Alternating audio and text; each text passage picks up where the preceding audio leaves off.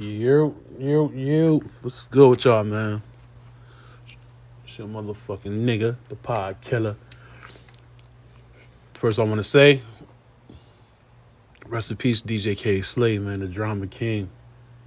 He damn near raised us all that with this mixtape shit, man, for real. He he was annoying on the mixtapes when your favorite parts come on in certain songs.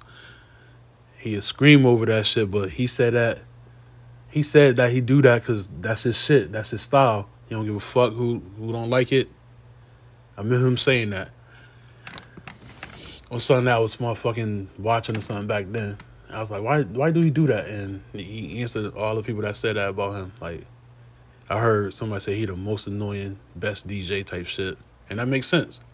But rest in peace to that guy. I actually seen something last night, like somebody posted something about him last night and I still can't believe that Kay Slay passed away, man. DJ Kay Slay. And that, yeah, that's crazy, man. So I think today, you know, even though it's no motherfucking like special day, I'm about to tap in with some old DJ Kay Slay mixtapes, oh, or find something in the archives, whatever. You know, because he was that guy, and he was the guy with the with the women too. He had him. He all what? He had him. I remember looking in the motherfucking old magazines.